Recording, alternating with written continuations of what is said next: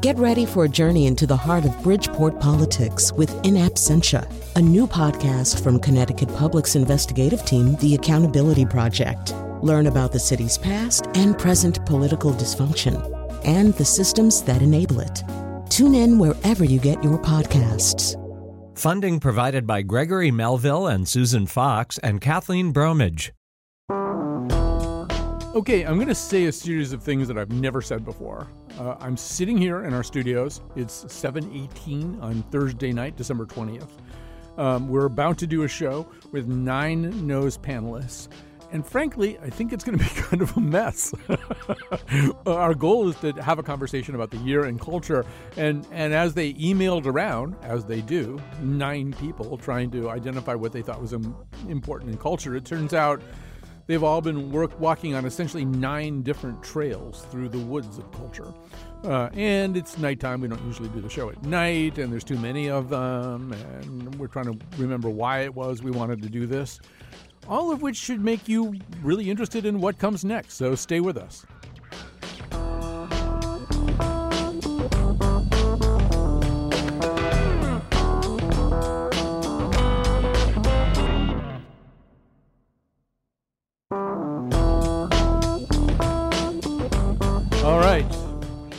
Why? Why did I think this was a good idea? Maybe it is a good idea. We have nine nose panelists here. It's 8 o'clock at night. We're uh, doing our show live at 8 p.m. It'll be rebroadcast also at 1 and survive on the internet and podcast world forever uh, unless something goes drastically wrong, which it might. So there are nine of us, uh, nine of them here, plus a special surprise guest. He's never done the news before. Uh, General James Mattis is with us tonight. He did not think he was going to be available, uh, but of, General, just make yourself at home, and you'll pick up the flow of this pretty quickly. It's it's uh, it's like war, but you know fewer people get hurt. Uh, all right, I'm going to tell you everybody who's you, are going to hear, uh, and I'm going to do it quickly because that, we could blow the whole show just uh, saying everybody's names. Uh, Rebecca Castellani, director of venue operations and for uh, marketing, tour marketing for We Save Music. Jim Chapdelaine, Emmy award-winning musician, producer, composer, recording engineer, patient advocate for people with rare cancers. Rand Richards Cooper, contributing editor at Commonweal, writes the In Our Midst column for Hartford Magazine. Tanisha Dugan is producing associate at Theater Works. Uh, James Hanley, co founder of Cinestudio uh, at Trinity College. Rich Holland uh, is principal and design director at CoLab and a commissioner on cultural affairs for the city of Hartford. Jacques Lamarre, a playwright and senior uh, project manager at Buzz Engine. Irene Papoulis teaches writing at Trinity College. Kate Rushin is a poet who was recently commissioned to write and deliver a poem commemorating the 125th anniversary of the Hartford Public Library. She's also going to be performing her poetry with the Nat Reeves Quartet at Westminster School on Simsbury in Simsbury on January January 11th. Okay, that's everybody. They're all in the studio, but they can't all talk at once, obviously. So we'll be rotating them in and out. Irene, you said this is like being with your family? Yes, uh, because we, we all know each other, and there's like people in the background singing, and, you know, everybody's sort of jittering around, and like alliances are, are, are, are, um, are rising and departing, and yeah. So yeah, it is. It is. These people have been making radio shows together for we don't even know how many years the nose has been on the air. But Irene and uh, Rand and Jacques, I think, were on the first one ever. So what I want to do is for the beginning, we're going to be talking about the year in culture. Uh, but I thought it might be interesting to get uh, four, the first four of you. Just uh, we're going to get into specifics: movies, music, television, food, all kinds of stuff. But it's sort of there's also kind of a gestalt to any year. There's sort of a vibe to any year. You know, uh, did it feel like uh, American culture was cohesive and producing lots of things that made you happy. Jacques, for example, I feel as though you you always seem pretty happy, and you seemed uh, happy with culture in 2018. Maybe I have that wrong, but if I'm not, what made you so happy? Uh, you know, I don't I don't know that I was ecstatic. Like I feel like last year I saw almost all of, if not all of the films that were nominated for an Oscar, for mm-hmm. example. Um, I don't. I don't necessarily feel like I've had sort of that level of excitement about any particular uh, field of endeavor um, this this year, except for I obsessively read any of the books that were trashing Donald Trump. um, but you know, I, I don't necessarily feel it like like it was a bad year, but maybe it just wasn't the most exciting year. All right, I was counting on you to be the cheerleader. All right, no, I, can, can, somebody else can, can, somebody else do better? Rich, can you Sorry. do better? I'm not going to do any better. Yeah. Um, this uh, to me, this was a fallow year. Yeah. Um, it was the year where culture took a nap in the hopes of getting a heck of a lot better next year. and the evidence of that is already starting to kick in over the past couple of months. Uh, good stuff is happening, um, uh, things that people should see and should be listening to. Um, What springs to mind? uh, Spider Verse, Yeah. for example, that was tremendous. We just went to see it the other day. It was it was it was unexpected. It was uh, the animation was beautiful. Um, the storyline was as dopey as a superhero thing should be, and yet uh, cut through a little deeper. It was, you know, basically the blue wave that we were hoping for in an animation form. so it's picking up speed all of a sudden. All right, so it's been kind of meh a, a little bit. So, and I know Irene, you can get the mic over to Jim, Rich. It's to Jim, so it'll be ready. But uh, uh, Irene, I think you and I felt similarly lost this year. Like I feel like I've been wandering a path in the woods of culture. Uh, bumping into Bob Woodward once in a while, but other than that, uh, I don't remember much about it. Right. This this because I said, "Oh, what have I liked in 2018?" 2018. Let's see. Phantom Thread. No, that was 2017. Uh, Mindhunter. No, that was 2017 too. And my mind was blank. And I know I haven't not taken in any culture, but I just sort of feel like I don't know. I don't know. I've been paying what I've been paying attention to is more maybe personal stuff, but also you know the national news and where's culture. And I whenever I yeah. So that's that's kind of where I am, and everything just seems so bleak. And but I mean, I and there's an idea. I mean, I guess if I step back and think about that, there's the idea that well, that's where art can flourish. Um, so, but I, in my personal life, I don't, I haven't really been encountering that that flourishing. All right. Well, maybe as we go along here and get into the specifics, uh, people will find uh, ways in which that did happen. Or, uh, Jim, uh, this is your one chance. You could save 2018 from oblivion if you could say something nice about it. All right. I would offer the theory that I didn't have enough, let me use a cheesy corporate word, bandwidth. I didn't have enough room for culture the way I normally would this year because there was an important election that found me knocking on people's doors inappropriately. Um, and and uh, I saw most of the movies I saw, I'd say about 80% were movies that were assigned because of the show. And I was always grateful for it. I was like, yes, now I have to go to the movies. And I can't watch this TV show or read any of the books that Jacques was talking about. So I wonder if a lot of us just got crowded out from some of this stuff that we would normally be kicking back at, like, for example, reading fiction. I don't even know what fiction is right now. Right. I think it's things that are not true, but that's also happening. Who in- knows in what that yes, is? exactly. Right, right. Objective truth is taking a hit. All right, so that's the overview. We're going to have uh, we're going to use a Betsy Kaplan endorsement to give Jim and Rich a chance to exit, and Rebecca and James a chance to take over their mic, which they will now have to share. We we have a little broken mic problem here, uh, which General Mattis is on the floor working on right now. He's trying to rewire the whole thing back together again. So while that's happening, uh, we're going to transition to movies. Senior producer uh, Betsy Kaplan has a movie which I also would have endorsed as a year-end endorsement if anybody had asked me. One movie from 2018 that still sticks with me is Leave No Trace. It's a story about Will and Tom, a father and daughter who live off the grid in the woods outside of Portland, Oregon. We don't really know why, but we learn that the depth of these characters is inversely proportional to the few words they use to show it. Director Deborah Granik drops little bits of clues about the unknown backstory of Will and Tom's lives. She doesn't need to do more. Their faces tell the rest. It's a gentle movie. No adrenaline inducing action or tear jerking tragedy or stereotyped characters. When you expect indifference, you find a human touch. Who would have thought? Leave No Trace was slow and scenic and quiet, yet so much was said about respect and love and pain and war and survival. Granik doesn't tell you what to think. Maybe that's why it lingers with me. There's so much to think about. I liked it better than Keith, although he was a sucker for the beauty of the Portland forest. She should say, made it clear she liked it better than her husband Keith liked it. She didn't like it better than she likes her husband Keith. I feel somewhat secure in saying that. I'm glad you explained Not 100% uh, clear. So, James, uh, grab the mic, rotate it over towards you a little bit. Uh, James Hanley, since uh, you're watching the movie business pretty carefully, uh, have a pretty good sense of how 2018 was going. Uh, and do you think this is going to turn out to have been a good year in movies? Well, actually, yes. Um, I first of all, I would say I would agree about Leave No Trace. Me I too. thought that was a really special film. Yeah. There were two films that stood out to me. The other one was, I think I mentioned uh, on the e- email chain, uh, a German film called The Captain, which almost nobody saw. But one of the things that has really started to happen now is that the the uh, digital media, the availability of digital media for people who want to make everything really from music, films, art, whatever, is so ubiquitous and so inexpensive that there's a huge flow of material, and that affects the movie industry tremendously. You really have, on the one hand, you have maybe a dozen tent poles throughout the year, which are big blockbusters that that, that absorb the vast majority of screens, but there's a huge number of small films, many of which are really interesting and really absorbing, and they really make you think. But so few of them actually get seen by a large number of people.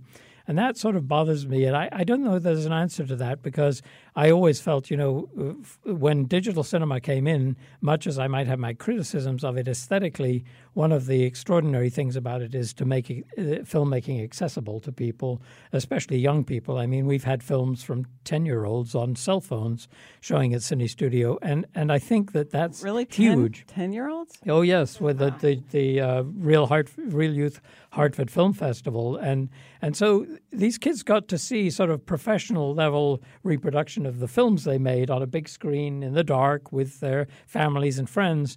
And uh, this was a huge revolution to me because when we first started Cinestudio, I mean, it, it would have cost $100,000 to make a film. And so it was a very narrow market. And now it's very broad.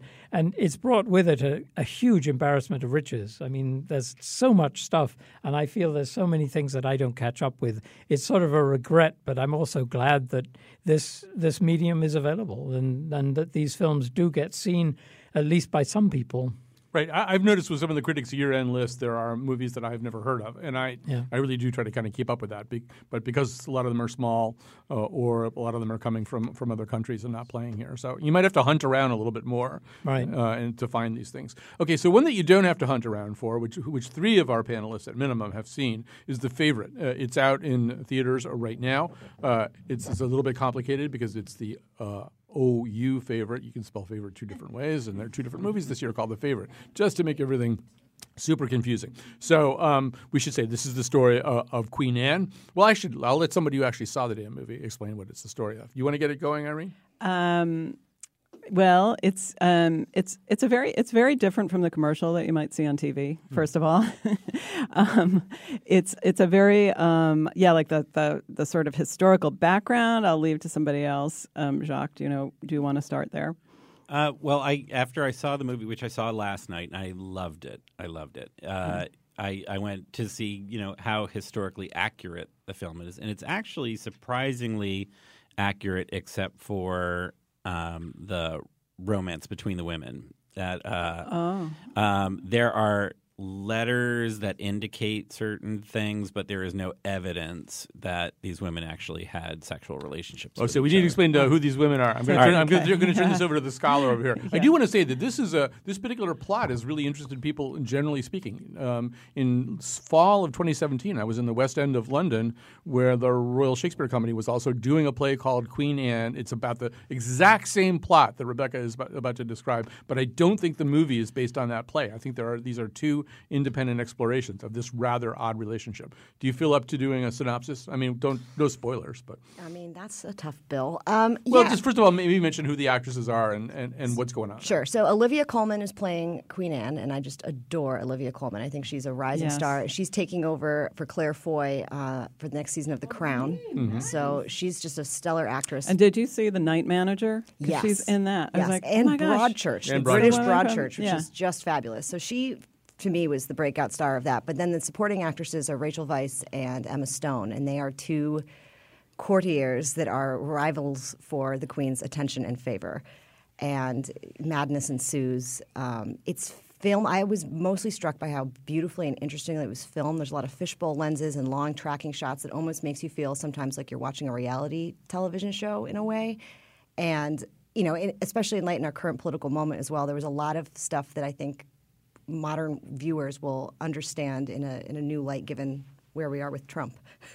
so, I uh, I very much enjoyed it. I thought that the acting was absolutely stellar. I I think that it's one of those movies that's very difficult to describe. Even if we were to give you a whole historical synopsis, the movie itself is is a substance that's different from the history surrounding it, and it's more, I think, about the portrayals these women are bringing to the stage that struck me the most. And obviously, it's just filmed beautifully. And the sound engineering is another thing that I was really struck by, and that's something I've recently started being more attuned to in movies is the the choice and direction with sound. And I thought it was just great. Yes, as well you should. Yes.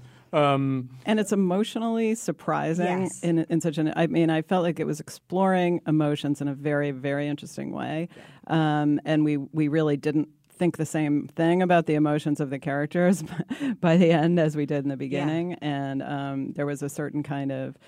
Yeah, I mean Rachel Weisz is so great. I just love her. She's she she. I thought she was amazing, and um, Emma Stone plays a sort of not her usual character, Yes. but it was interesting. But you know, but I had some trouble with her just the way she delivered some of her lines. Jacques, did you like her? Well, I, yeah, I mean, there's there's very kind of anachronistic things that happen within the film, particularly Yeah. in the certain dance scene where you're like, "What is going That on?" was so good.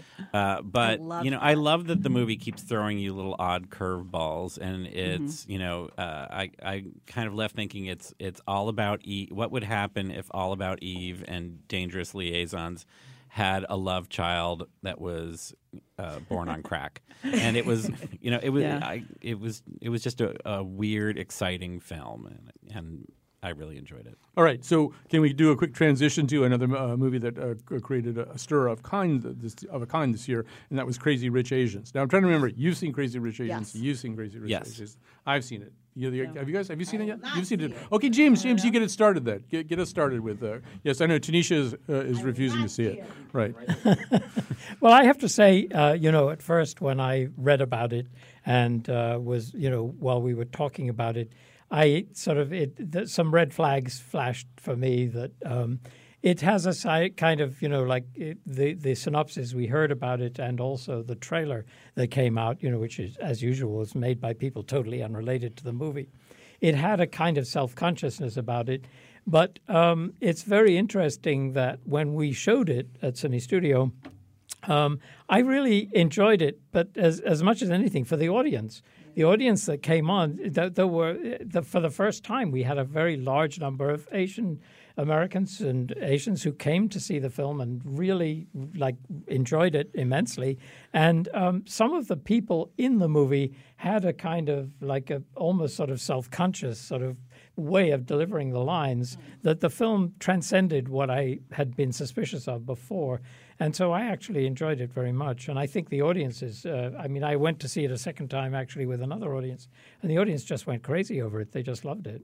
You know, Jacques, to me, it, it certainly works as a rom com anyway. I mean, it's just if it, if you stripped away all the cultural baggage and just did it uh, as a rom com, you know, I mean, I was getting a little verklempt at the end. Yeah, I mean, you know, I was uh, I was watching the the film um, and and enjoying it thoroughly uh, from a lot of different standpoints, but you know, I was trying to think of the last time I had seen a good romantic comedy, and I I could not. Th- you know, I was going back to like Tom Hanks, M- Meg Ryan era, Nora Ephron. I think this was the year that rom coms came back into the mainstream in a good way. We've had so many poor years of rom coms, and I am not a big rom com fan. So, what was the other rom com that was any good this year? To All the Boys I've Loved Before Ah, on so, Netflix, yeah. which was really good, and I maybe cried a couple times in that movie. But I was all prepared to dislike Crazy Rich Asians for the same reasons. Jacques, the, the trailer didn't really do it for me. I was I was kind of on the fence, and I, I watched it at home. It was not something I went out to the theaters to see. And you have to be prepared to, with this movie to identify with people who essentially would look down Yes. on one percenters as like Yes. really not having quite enough money. Uh, and we'll hear a, let's hear a little clip from uh, Crazy Rich, Rich Asians. You're going to hear the, the two romantic leads. Henry Golding is Nick Young. Constance Wu is the ragged little match girl who's the Cinderella figure in this story. I, I always point out to people she's actually a professor of economics at NYU in the movie, but that uh, that amounts to being a ragged little match girl. Singapore for spring break. Colin's wedding. We've been dating for over a year now, and I think it's about time people met my beautiful girlfriend. Come on. I'm Colin's best man. Don't you want to see where I grew up? Meet my family, my ama, and meet up with that strange college roommate of yours. Take Lynn. Mm-hmm. She has been begging me to come visit her, you know. The universe has spoken. It wants you over there. Come to Singapore. I want the whole island to meet the brilliant Rachel Chu.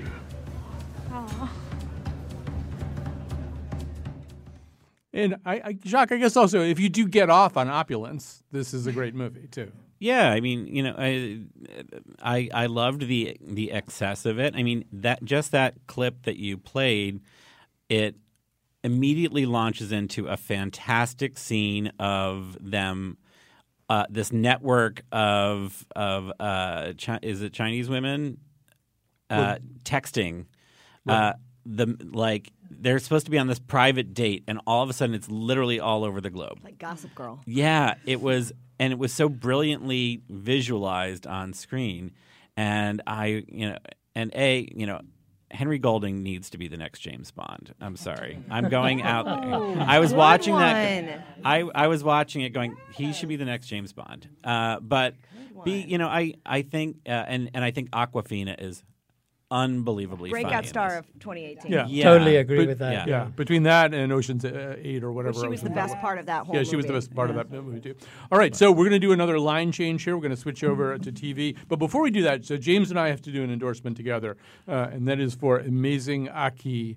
Uh, Oh, no, yeah, grab the mic and turn it all around. Yeah, there's a new. Uh, Ra- bake- Ra- we should say Rand is going to lead us through a food, a whole food segment at the end of the show. But right now, we're going to do a quick food thing. Yeah. Well, at the Coventry Market, which is in the Coventry High School during the winter, there's a new baker uh, who bakes the most amazing ackee patties. If you don't know what ackee is, it's kind of a, a fruit that uh, produces this delectable uh, sort of yellow flesh that looks sort of like scrambled eggs, but with um, with with Jamaican spices and put in a beautiful pastry patty. It's just heavenly, and uh, they are the greatest find at the market. They really highly it- recommended. It's it's the Jamaican food patty you've been waiting for because it's it's light. It's, it has a kind yeah. of a light, fluffy texture to it. Uh, they sell them at Geissler's up there in Bloomfield and Windsor. If we all after this show at nine o'clock stampeded over to Real Art Ways, I think they're over there selling them tonight at Creative Cocktail Hour. And James and I uh, get them at uh, the Coventry Farmers Market on Sundays, and they are amazingly good. it's Really not just great. ackee too; they have all kinds of different. flavors. yeah, that's right. They have uh, lentil uh, ackees and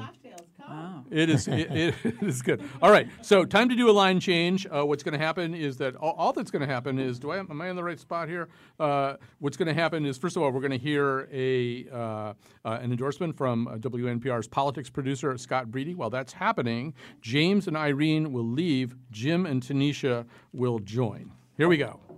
One thing I've learned with Ryan Murphy shows is that they're either brilliant or they seem phoned in. So you get stuff like the last three seasons of Glee or this year's terrifyingly awful American Horror Story Apocalypse. But it's the holiday, so I'm staying positive and giving props to another 2018 Ryan Murphy show, Pose. It's groundbreaking because it has the largest cast of trans actors in television history. It depicts New York City ball culture in the 1980s, where you have these giant dance offs in over the top outfits and lots of snarky put downs. But it also has a sappy Waltons esque quality to it where all is forgiven at the end of each episode between Blanca, who is the main character, and the LGBTQ homeless youth that she has taken in from off the streets. Blanca even manages to mend fences with her arch rival, Electra, after a season full of verbal catfighting between the two.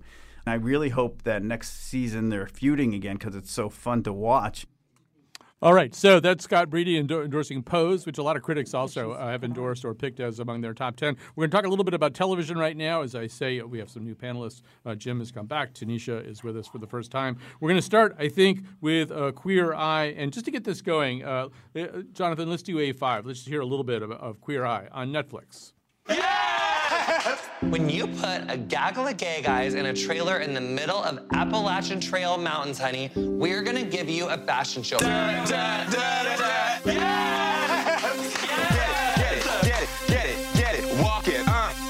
Every day, every day. Do it right. Every day, All right, that's a song they made out of little bits of their own dialogue. So, uh, Tanisha, do you want to get start us going here? This is obviously uh, it's been on, I guess, for a couple of seasons now on Netflix. Two, right? yeah, Two. Uh, Yeah, yeah, yeah. Uh, and it's a, a, a total reboot from the original Queer Eye, which I was a big fan of. It is, and I'm like old enough to know the original and this one, and I loved it. And I remember. That's, that's not that old. I just want to say. Thank you, Boo. I'm not. Yes, I'm not that old.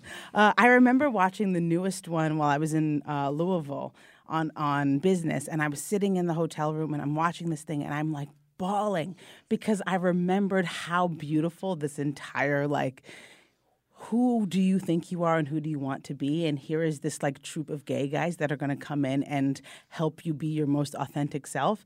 And I don't know what that means to like do that with a group of gay guys if you're a straight guy, but I think it really sort of, to me, connected this individualism that I think has been, you know, in the conversation that we've been having about culture.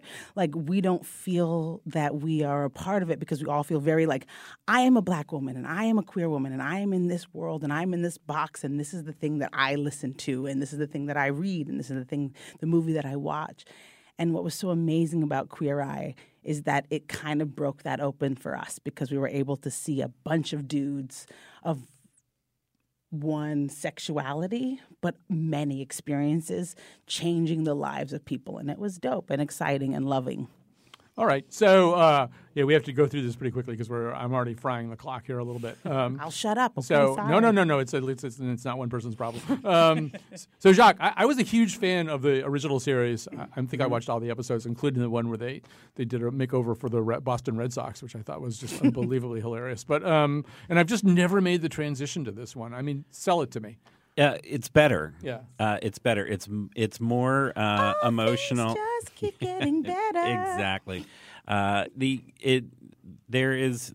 I'm I'm trying to figure out what the secret sauce is this year, this time that makes it uh, makes it better. But I, I mean, heart. Jonathan Van Ness. Uh, yeah, I mean, but all of them, you know, the uh, Karamo, because you know the the guy who was the cult, quote unquote culture guy, Jai, is it Jai Rodriguez in the first? Oh yeah, yeah. You're kind of like, I don't get his job, but like Karamo, you're like, I can't wait till you talk again, and it they're. Uh, they're they're a much more diverse selection of uh, not only uh, of the the gay men, but of the people that they're with, and it's not this whole thing of like we're treating this you know straight men. It's not all straight men uh, that they're doing you know quote unquote makeovers for, uh, but they're they're way beyond makeovers. They're like spiritual make these they're crying you're crying the gays are crying it, I feel like it Straights are makes over me. Like Right. every episode I watch, crying. I feel like it's completely changing my life and all of these lessons that they're giving me. To, you know, these are happening to these like ill-dressed white men. I don't have much to relate to with them, but here I am at the end You, of you the are episode. yeah, you are sitting next to Jim. I know, I know. Minus in this specific moment, but usually this is like not my experience, and I just feel so this empathy for you know a demographic I typically don't have a ton of. I think you've hit on the gist of it, right? Which is that most of the protagonists are that. Yes. Right? And so we are dealing with that and we're trying to crack that open. And we've got a cast of characters who are so invested in Yes. cracking that open that we all have this catharsis. And the emotion behind it is so unexpected at times. Like it's so lighthearted and fun and funny, and they're so quirky, and all of their one-liners are just perfect and land, and it's it's lighthearted. And then something will catch you off guard that you're just suddenly like in the mm. middle of laughing and you're just weeping. There's an episode in the first season that deals with police brutality. They make over a cop, and it has one of the most moving conversations between a person of color and a police officer that I think it should be mandatory viewing for everyone. It, it was really unbelievably moving, and it's I think it is far and away my favorite thing to come out of this year. Wow. So Jim, uh, say one thing about this, and then we'll go to a break. Uh, I want to be made over. That's what I can say. I, I, but I don't live in Georgia. Right. Um, all right. So if anybody wants to make Jim Chapdelaine over, uh, email me, Colin, C O L I N, at WNPR.org. We'll take a break. We're going to come back. We're going to bring in some uh, other people. We're going to talk about music. At the end of the show, the final segment, Rand will be leading us in a conversation about food. Oh yeah, things keep getting better.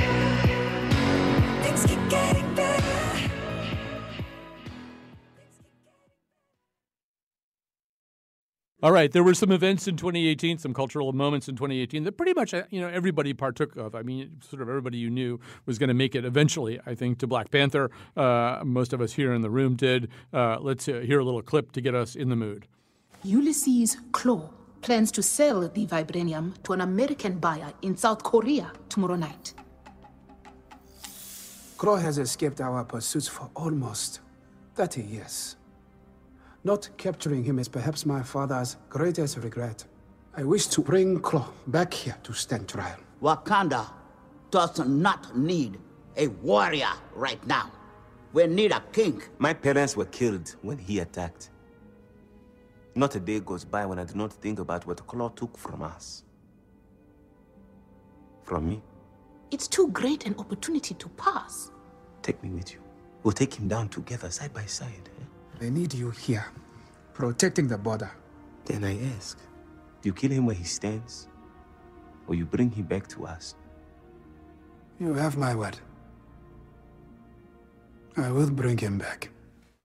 All right, so uh, we uh, talked about this uh, on the nose when the movie came out. Um, in fact, two of the panelists who were on that show are sitting around the rim right now. So, Kate, you know, when it, when it came out, it was obviously this huge, huge cultural moment. People had been waiting a long time for it. Uh, Ryan Coogler was so clearly the right director uh, to do this. Um, how how has it aged in your mind? Is are you as excited about Black Panther now as you were when it came out?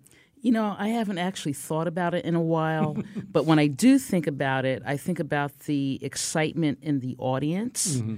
uh, how it affected people all across the spectrum, all ages, all backgrounds.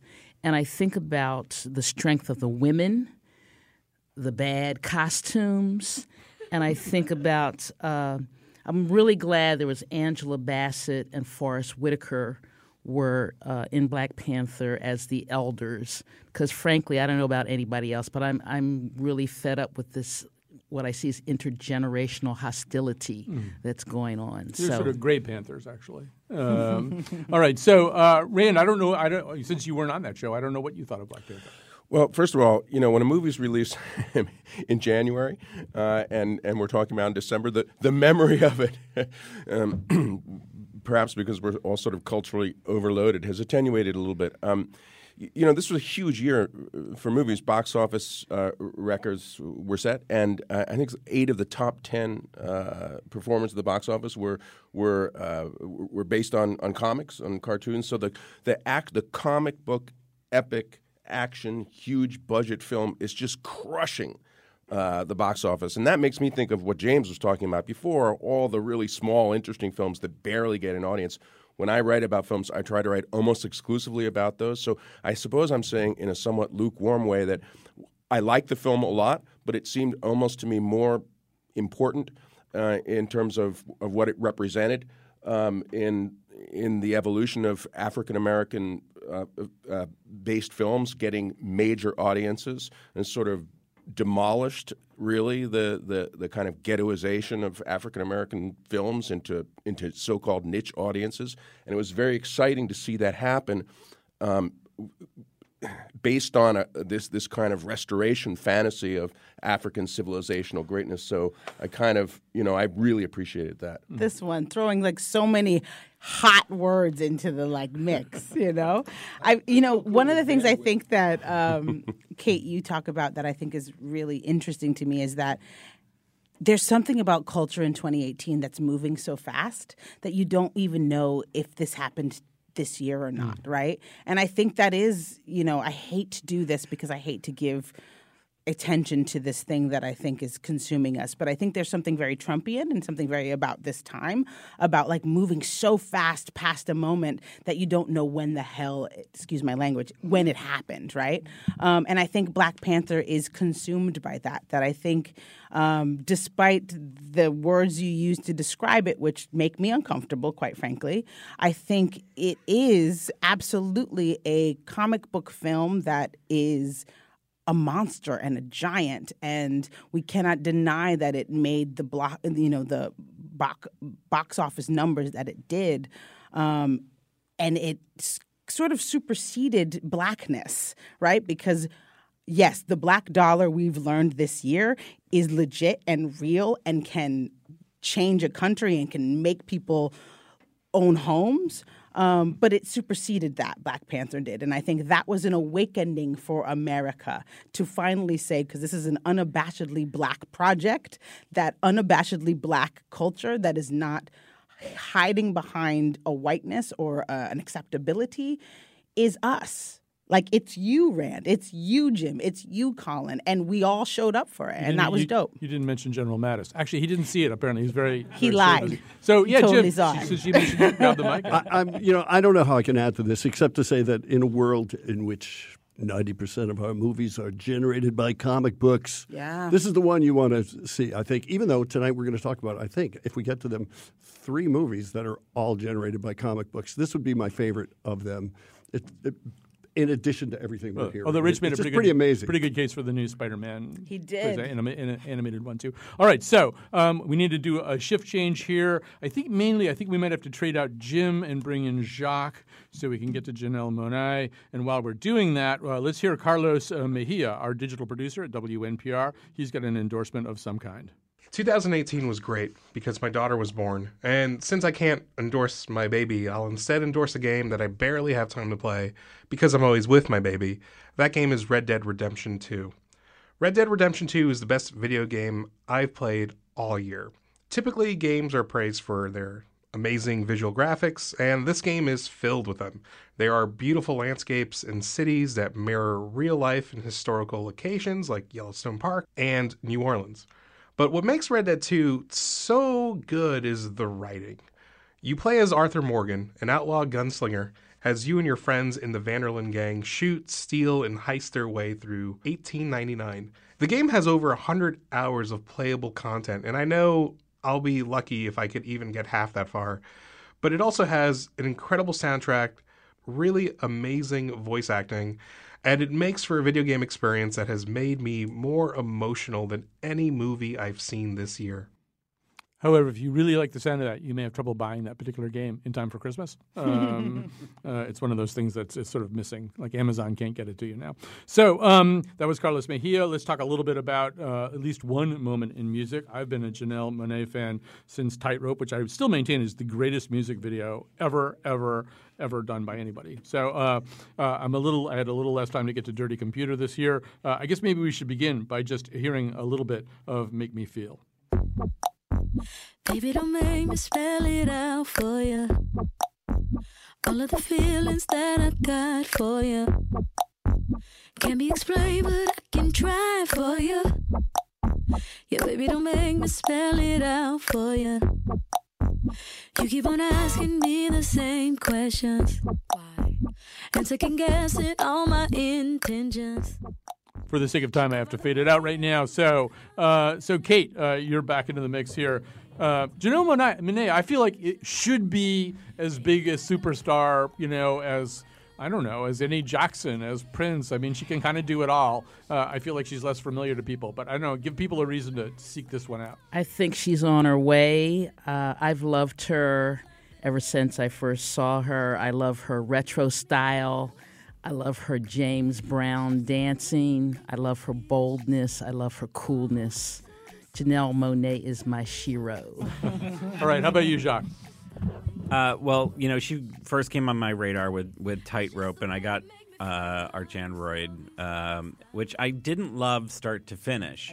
And uh, Electric Lady, there was a great. I'm trying to remember what the song was, but there was a great single, and I just I, I wanted her to be a great album artist, and Hmm. I feel like this album.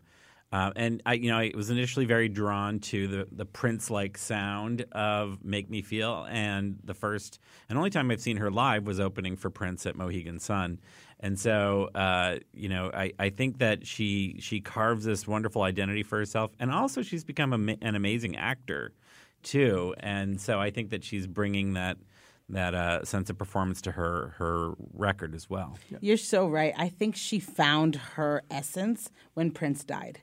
You know, and I think that's a, a sad thing because I think in some ways she's Prince's spirit animal. And I think what Dirty Computer did for her was allowed her to really lean into the zeitgeist that she fulfills so well, which is this androgynous, totally urban, uh, working class sound that Prince embodied. And until that space was evacuated, she couldn't really be who she is right now. And I think we're just about to see the best of who she can be.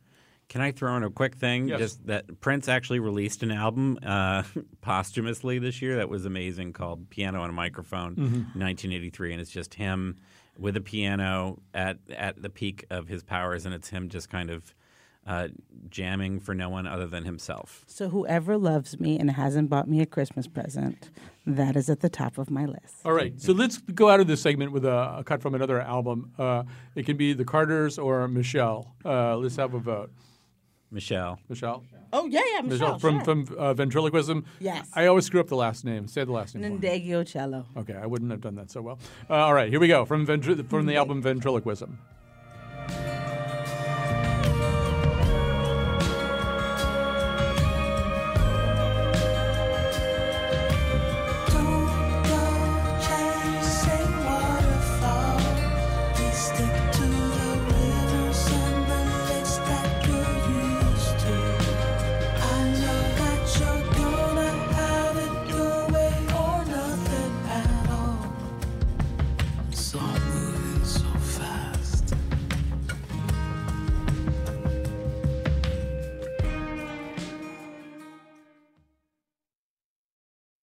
All right, we're back. If you're listening at night, uh, tell your friends that this show will also be. We're live here at 8 p.m., but uh, tell your friends that we'll be on at 1 p.m. If you're listening at 1 p.m., don't even bother with what I'm saying right now. Uh, we're going to talk about food here at the end, but as we make that little transition, we have asked, as you can tell, a lot of our producers and staff people uh, around here to make some endorsements. Uh, I, I also want to quickly say that this is usually where Wolfie does the credits. She's not here. It's 8 o'clock at night. Uh, and it's just me and Jonathan McPants. That's basically, and I think the security guy has actually been pretty helpful uh, just in terms of helping people get in and out of the building. So. like an interruption, but shout out to you guys giving your colleagues a voice in this right. and l- allowing them to have these endorsements. It's been beautiful and wonderful yeah, and we, exciting. We always enjoy hearing fr- fr- from them. Let's hear Thank what, what let's hear what our digital producer Tucker Ives liked. A couple years ago, Formula One racing went from the conventional engine to a hybrid engine, kind of the Prius of auto racing.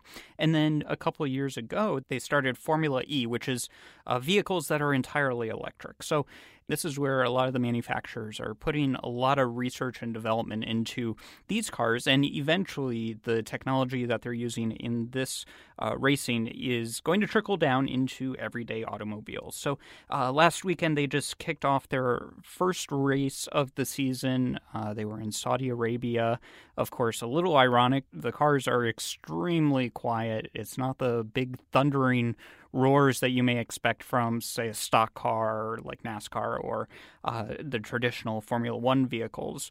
The cars are not as fast as the Formula One counterparts, but they are on these very tight circuits, mostly street circuits. So the racing is really fun and they're really close together, and their crashes is just not quite as loud. All right, so uh, I promised food. We're going to do food. Um, actually, before we do food, though, Rand, uh, uh, very quickly, because our, our time is a little bit limited here, but uh, you're uh, a man uh, of uh, the world. You go out on the town not only to eat, but apparently to drink and throw axes. Tell us about this.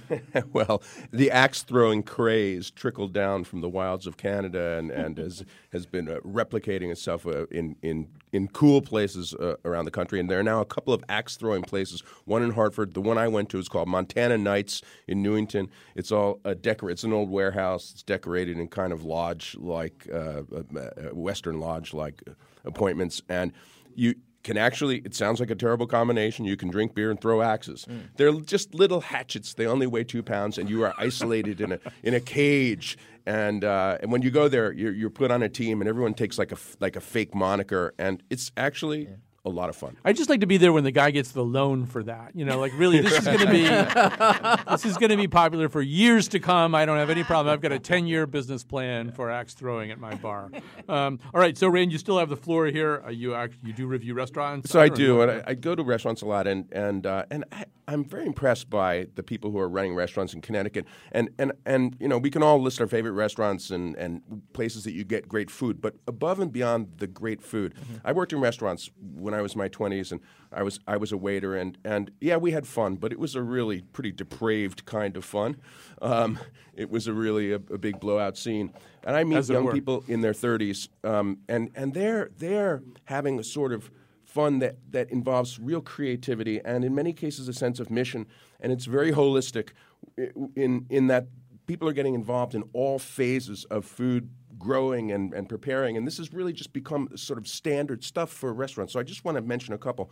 There's a great restaurant new in newish in new haven called olives and oil uh, and it's a sort of italian gastropub they've got this vespa over the door. It's, it's like you know gregory peck and audrey hepburn are going to ride in on the vespa. The chef's name is john brennan.